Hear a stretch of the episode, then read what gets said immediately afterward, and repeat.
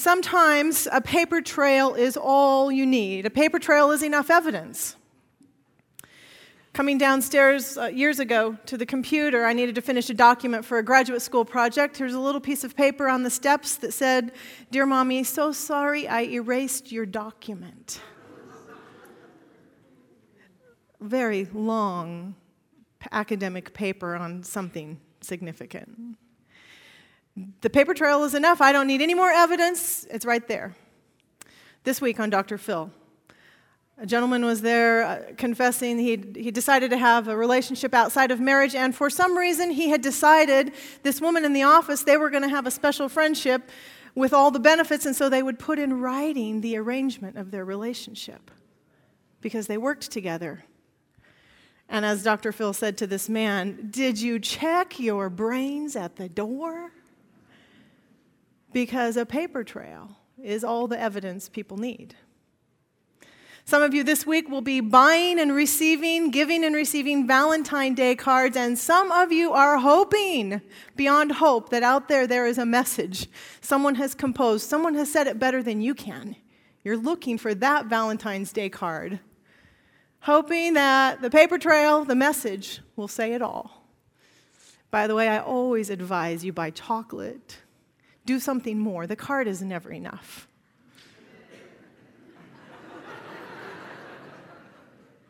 probably the most significant thing I'll say today. when Christians think about the ancient words, we sometimes think this is our paper trail, this is all the evidence we need. Here we have it in our hands. For hundreds and hundreds of years, Christians have said, Well, we have here between this leather cover all the evidence we need. We have the record. Thank God we've been left a paper trail, the Holy Bible the ancient words. If I asked you this morning, raise your hands, in a moment I will, raise your hands if the scriptures for you have been foundational to the faith choices you made, if the scriptures have been persuasive and convincing, transforming, so that where you stand today in your relationship with God ha- has been largely due to things that came from the scriptures. Can I see your hand this morning and just leave our hands up for a moment? And of course, many of us would say that. The Christian scriptures are tremendous evidence in our lives. Ancient words, vital, necessary. And that's good. It's so good we have this paper trail because the story we studied last week, Jesus feeding the 5,000 on the hillside, we don't get to see that every day in 2009. Rarely do we walk out in the world and watch God be God, see God doing godly things. So thank God He gave us the Bible so we know. Not far from that story we studied last week, Jesus speaks about these ancient words. John chapter 5. These are words for people who lived in first century Palestine, and as it turns out, they had a paper trail also. They had their own scriptures also. John chapter 5, beginning with verse 31. If I testify about myself, my testimony is not valid. Jesus is beginning now a list of evidence. He's, begin, he's going to layer evidence for faith, evidence for God in the world. And this is the first one. If I testify about myself, um, if I testify about myself, myself, my testimony is not valid. Jesus has an internal evidence. He knows something other people can't see. It's internal and it's hidden. There is another who testifies in my favor, and I know that his testimony about me is valid. You have sent to John, you have been sent John, and he has testified to the truth. That's the second layer of evidence. John the Baptist. Not that I accept human testimony, Jesus goes on to say, but I mention it so that you might be saved. John was a lamp that burned and gave light, and you chose for a time to enjoy his light. I have testimony weightier than that of John, however. The very work that the Father has given me to finish, which I am doing, testifies that the Father has sent me. That's the third layer of evidence. These good works, these good deeds Jesus is doing, like feeding 5,000 people, the Father has sent me to do these. Verse 37 The Father who sent me has himself testified concerning me. You have never heard his voice, you've never seen his form, nor does his word dwell in you, for you do not believe the one he sent. Jesus has internal evidence. John the Baptist came. Jesus has external evidence, good deeds he does, which is why the Gospel of John is often referred to as the signs gospel, because all of these miracles of Jesus are clustered in such an, a way to, to prove to people Jesus and God are connected. The work Jesus does is the work of the Father. Those are words Jesus has just said already in John chapter 5. But the criticism coming from Jesus is not that people haven't seen the invisible form of God, it's that they have all of this evidence and yet they somehow have missed the message and the experience of God. It does not abide in them. And now comes the fourth type of evidence, verse 39. You diligently study the scriptures because you think that by them you possess eternal life. These are the scriptures that testify about me, yet you refuse to come to me to have life. Probably two of my favorite verses in all of the New Testament. Fourth type of evidence sacred writings. The Bible Jesus had, the Bible available to those who lived during Jesus' time, so much smaller than the Bible we carry. Scrolls read in synagogue, texts sung, not that much unlike what the children just did here, texts sung at home and in worship. That's their ancient words. And it is with that evidence that I just would like to pause today the ancient words, the scriptural evidence, the text, the Christian canon. Most every person raised their hand that the Bible has been vital to your faith development. Now, Jesus is telling us something very significant in the Bible. He is letting us know that the Bible itself can also be a challenge in our faith development. In fact, the Bible is witnessing to itself, against itself almost. You come to the scriptures hoping this will happen, and that doesn't happen. Be careful with this Bible. Be careful what you do with this Bible. Nestled in a conversation of how Jesus and God are connected and doing the same work is this little caution to all people who would read Scripture down through the ages. It's a warning for those of us inside of faith.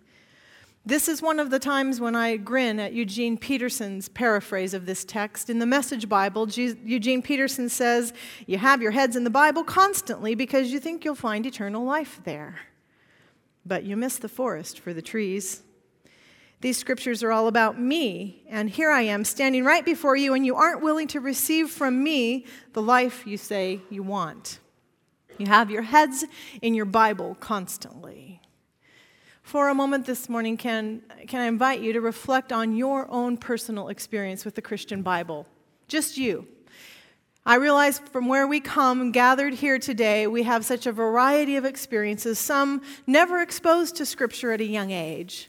Some of us, the Bible is part of our DNA in our homes, it's part of our family history. You had the, the big family Bible that sat on the coffee table like we had in our home. I actually thought that that was a museum copy, the original Bible. For a little while, I was so impressed. Some of us have the Bible in our DNA and we rarely open it now.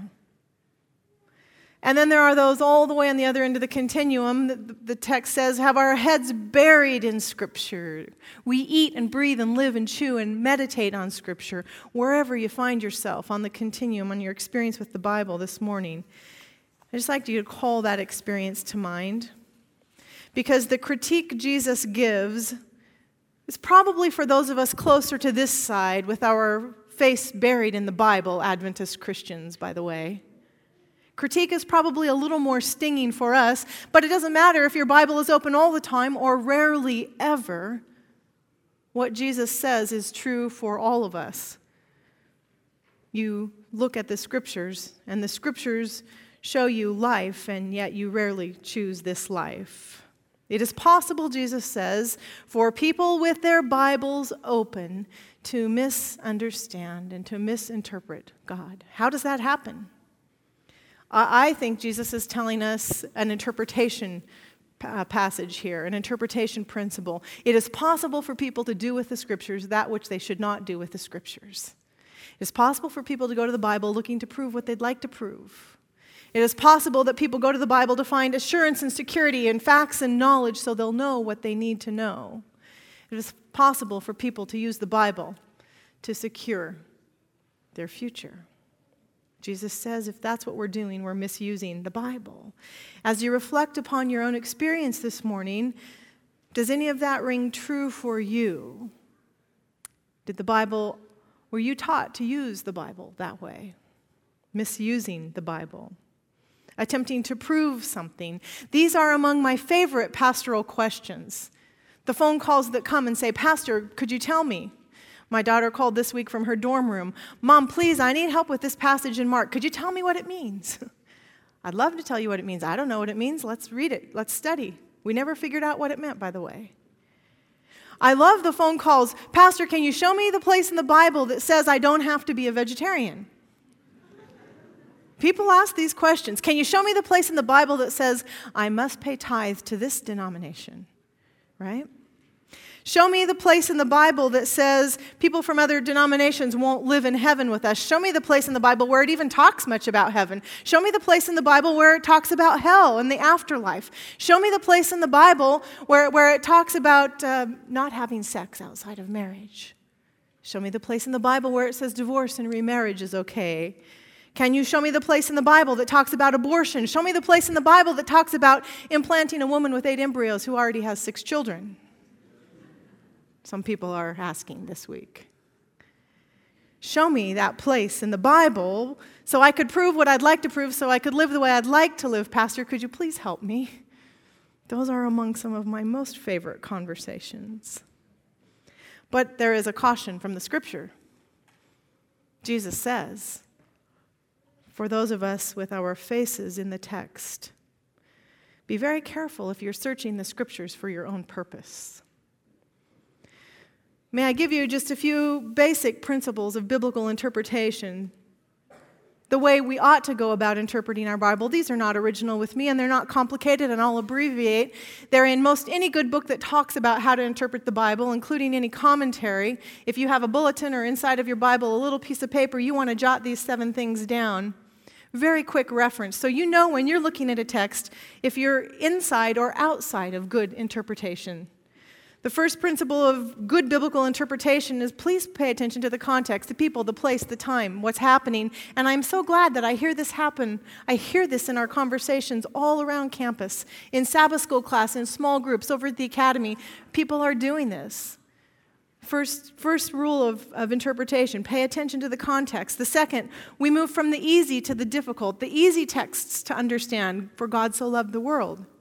We sang today, Jesus loves me, this I know. We can understand that.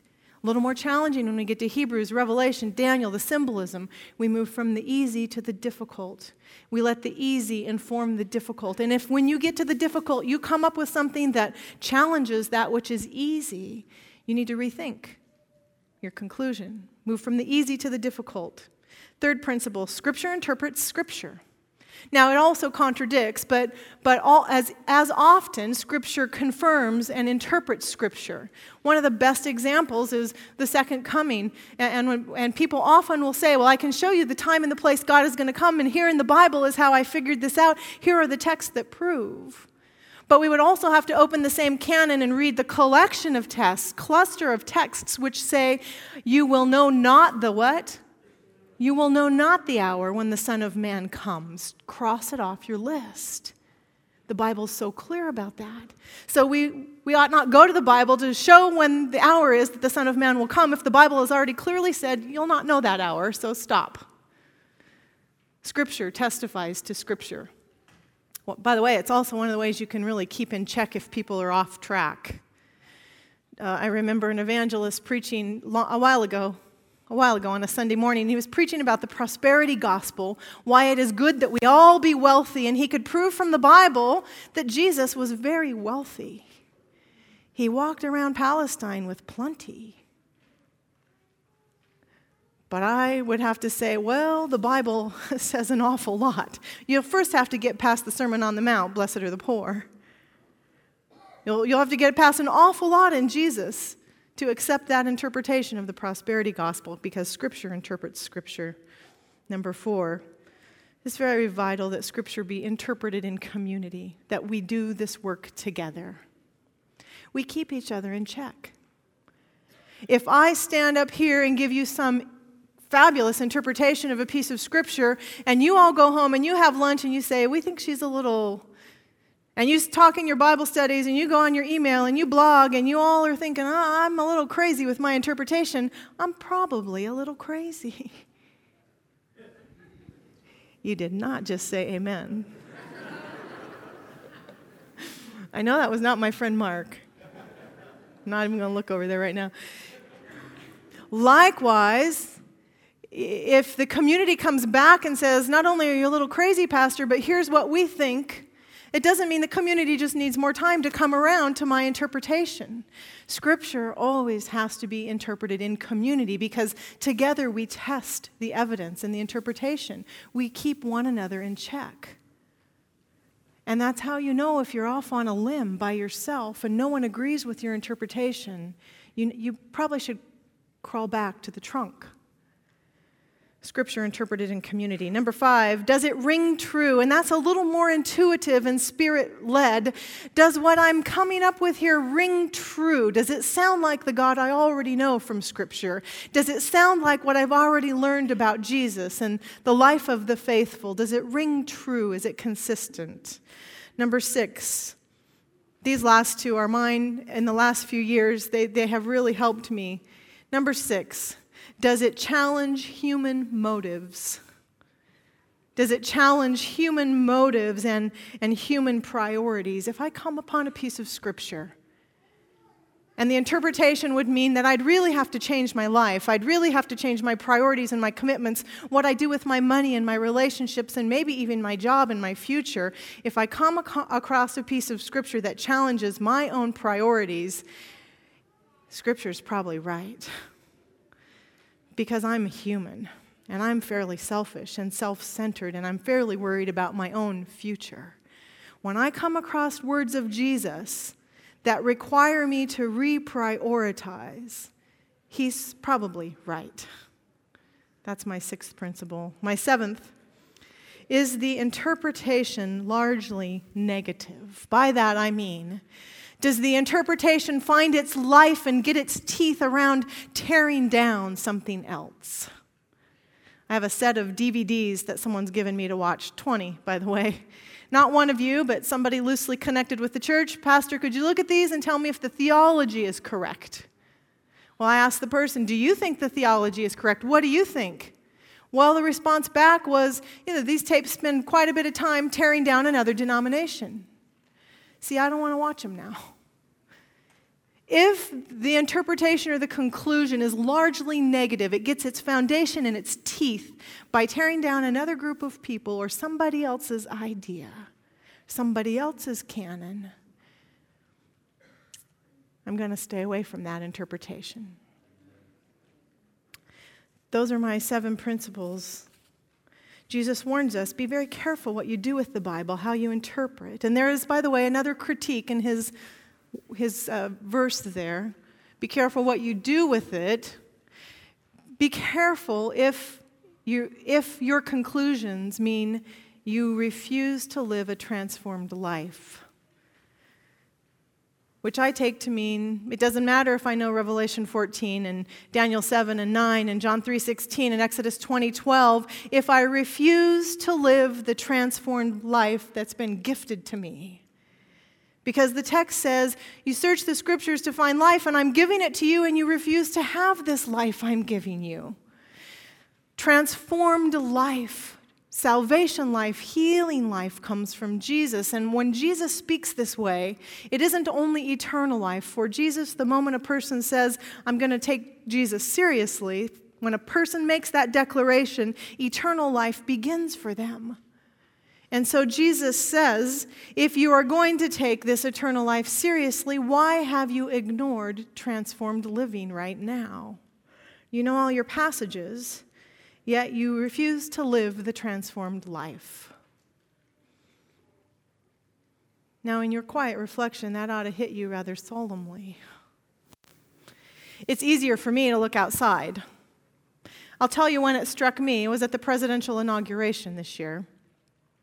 There was a lot of conversation about what Bible our president would use when he took his oath of office. And by the way, there was a lot of email, worry, and even hate speech about what other sacred text he might use. As it turned out, you know, he used Abraham Lincoln's Bible that's preserved in the archives. That tradition of holding a Bible when you take the oath of office began with George Washington. Nowhere in the Constitution does it say the presidents have to do this. George Washington just did it, and then he kissed the Bible after he was sworn in. George Washington's Bible was open to Genesis 49. Now, don't get too concerned about what that passage is because it was random. He just let it fall open. And you'll find that there's not a whole lot that's interesting in Genesis 49, by the way. Several of our presidents have just let the text fall open randomly. Several have had inclement weather, so they had to keep it closed. Several, uh, at least two, held two Bibles, perhaps so they could have a, an especially successful presidency. Richard M. Nixon, George Herbert Walker Bush, two Bibles. When I watch them being sworn in, though, and then I watch the leadership team take off, and I watch now weeks of lead, new leaders trying to work together. I hear the critique of Jesus easier, by the way, when I watch other people's lives. Why would you stand with God as your witness, with the Bible as your witness, and take an oath to lead the country, and then walk into your world of leadership and ignore the transformed living the Bible calls us to? Now, this is not an indictment on the current administration. I am just thinking when I watch that oath happen, what a juxtaposition. How contrary when the grand celebration is over that we all put our Bibles down and live life as we like to live life. So I much like the, the president who chose to take an oath on the laws of the nation, because that's what he was swearing to uphold. How rather honest of him that he didn't call God and the Bible into the ceremony. And that's the indictment of Jesus. He, Jesus says, All you people who have your, your nose buried in your scripture, why do you do that? And then you reform, you, you, you refuse to engage in the transformed life I have called you to live. Why do you do that? So the children who sang here earlier this morning, they need more than teachers who will teach them how to sing Scripture. They need a community that's agreed to the transformed life Scripture teaches. Yes? We're going to go to the National Pastors Conference this afternoon. Your whole team of pastors will be gone for a few days. It's a really good time not to get sick, by the way. We'll be down in San Diego. I can tell you now by the authors they will feature, the books that will sell out early, and the presenters who will be in front of hundreds of pastors, I can already tell you now one of the themes of the convention will be, as it was last year and the year before, you'll find a thread addressing the problem in the world of people who are very interested in Jesus and hate Christians, people curious about God and done with the Christian church. That is largely due to people like me who hold these scriptures dear, and somehow when the world looks at me and you, they don't see transformed living. And I am tired of saying that's just a postmodern critique they'll get over. Maybe there's some validity to what people are seeing. Why do you refuse the transformed life? Jesus says. Does your experience with the Bible draw you into transformed living? Do you feel your priorities renegotiated and lined up? Is your nose even in the Bible at all? Or you treat it like I did for a lot of years, it's a really great thing to have when I need it. If you find yourself needing a little more Bible in your life, Pastor Ken has made one step very easy on our website. In the center of the website, if you scroll down, there's a little place that says, just have a moment. And if you really only have three to five minutes and you click on there, he's linked to a site that's very well done, brief, four or five little pages with three or four sentences each, with a piece of scripture and a question for you to reflect on that will come up during your day. Are you in a Bible study group? I want to ask each of you in this church are you currently sitting with other people who study the Bible? And if you are not, would you rethink that? Would you rethink your options to join a group here or start your own? Be in conversation with other people who have just said this morning, This Bible has changed my life. Well, be in conversation with those people and allow it to now transform our living to the next level, friends. Before we close this morning, I just must ask and mention what, what about this Bible for the people outside of our walls? Because that is the question we've been asking all through the series faith for ourselves, faith for people outside of these walls. What are we going to do with a sacred scripture that has really no more power in the world than any other sacred scripture? Many sacred texts now people can turn to, including the lyrics of modern pop music. That's the Bible for some people. You're not going to be able to open up the Bible and say, well, this is authoritative because look, it says all scripture is inspired by God. So there. What are we going to do with the Bible in the world where the, the, the new religion in America they say is whateverism? What's our Bible going to do in this world?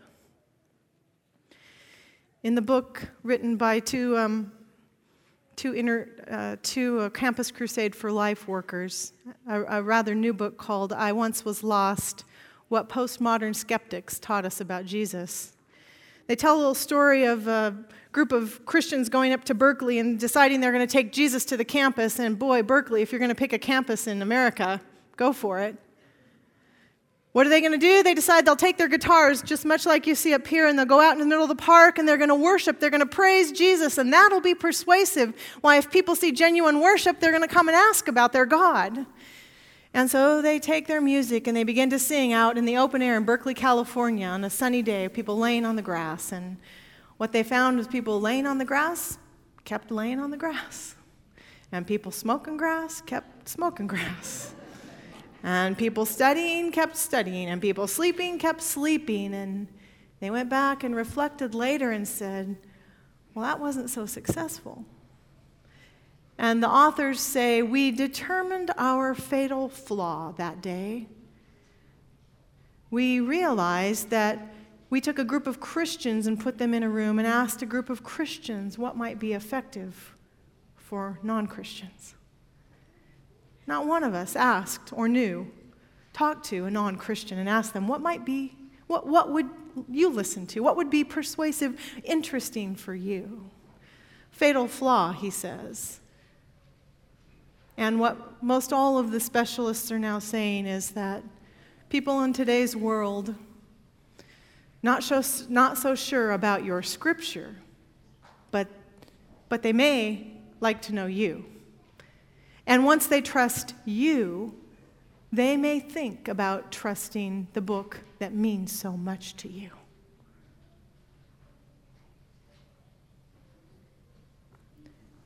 I cannot imagine doing my life without the Bible.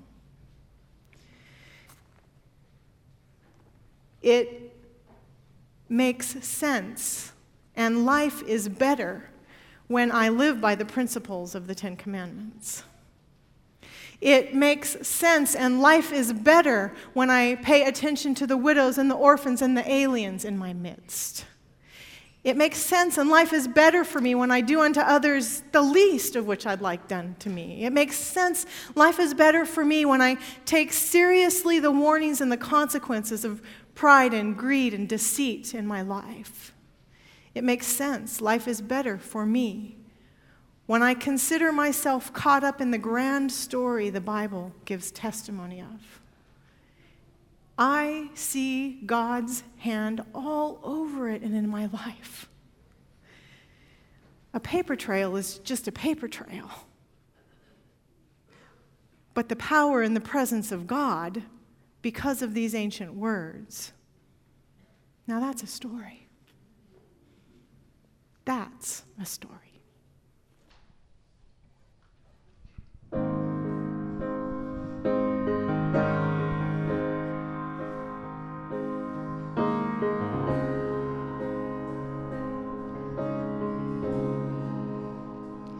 Finding myself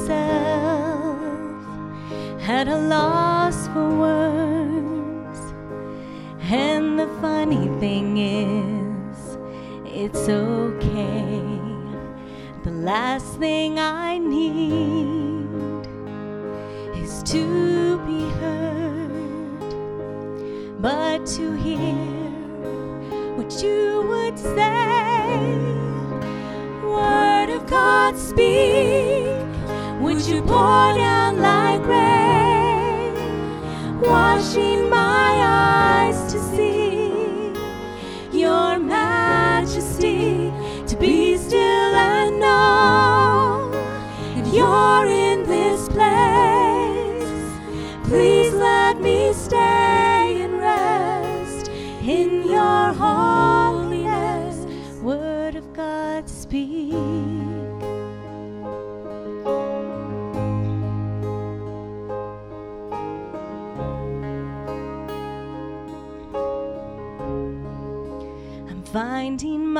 myself in the midst of you, beyond the music, beyond the noise.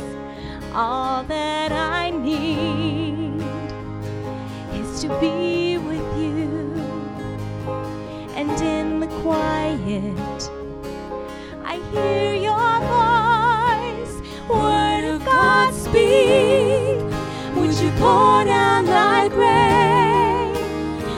washing my eyes to see your majesty, to be still and know that you're in this place.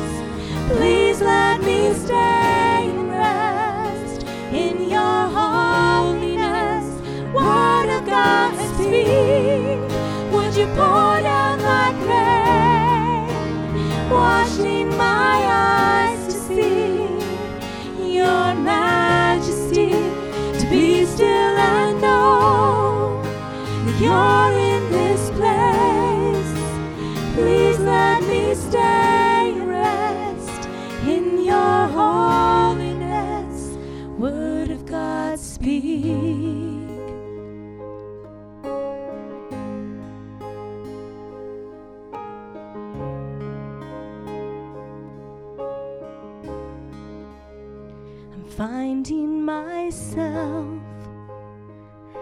at a loss for words. And the funny thing is, it's okay.